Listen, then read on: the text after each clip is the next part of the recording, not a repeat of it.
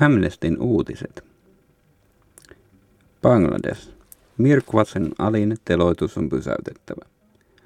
Bangladeshin viranomaisten on pysäytettävä erittäin puutteellisen oikeudenkäynnin jälkeen kuolemaan tuomitun poliittisen johtajan tuomion täytäntöönpano, sanoo Amnesty International. Bangladeshilaiset ansaitsevat oikeudenmukaisia oikeudenkäyntejä vapaussodan aikana tehtyistä rikoksista – Kuolemanrangaistuksen käyttäminen ei tätä takaa.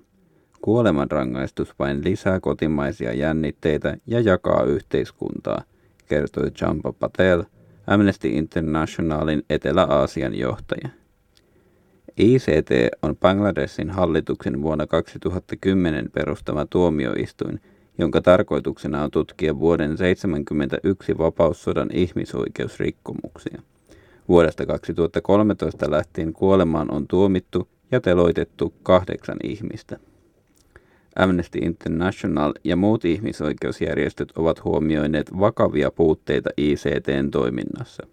Puolustusasianajajien käyttö on kielletty, oikeudenkäynteihin on annettu liian vähän aikaa valmistautua ja todistajien käyttöä on vaikeutettu. Vuoden 1971 tapahtumista kärsineet ansaitsevat parempaa kuin puutteellisen prosessin. ICT-menettely on rikkunut oikeudenmukaisen oikeudenkäynnin periaatteita alusta alkaen.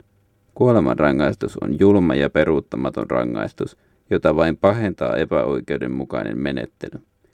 Ensimmäisenä askeleena kuolemanrangaistuksen poistamiseksi kaikki teloitukset on lopetettava välittömästi, jatkaa Champa Patel.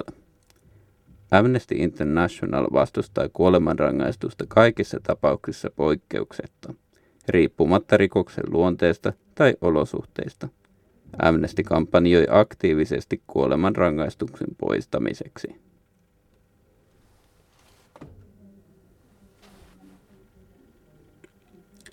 Zimbabwe. Zimbabwen on sallittava oikeuden päätöksen mukaisesti mielenosoitukset. Zimbabwen hallituksen on noudatettava oikeuden päätöstä ja kumottava mielenosoituskielto koko maassa, sanoo Amnesty International. Korkeimman tuomioistuimen päätös on voitto Zimbabwen perustuslaillisille periaatteille, sanoo Debros Muchena, Amnesty Internationalin eteläisen Afrikan johtaja. Päätös lähettää selvän viestin viranomaisille siitä, että oikeus protestoida on perustuslaillinen oikeus, jatkoi Muchena. Zimbabwen viranomaisten tulee kunnioittaa päätöstä ja antaa ihmisten nostaa epäkohtia esille, kunhan he tekevät sen lainsäädännön rajoissa. Päätös tulee sen jälkeen, kun presidentti Robert Mugabe julkisesti uhkasi maantuomareita syyttäen heitä holtittomuudesta mielenosoitusten sallimisessa.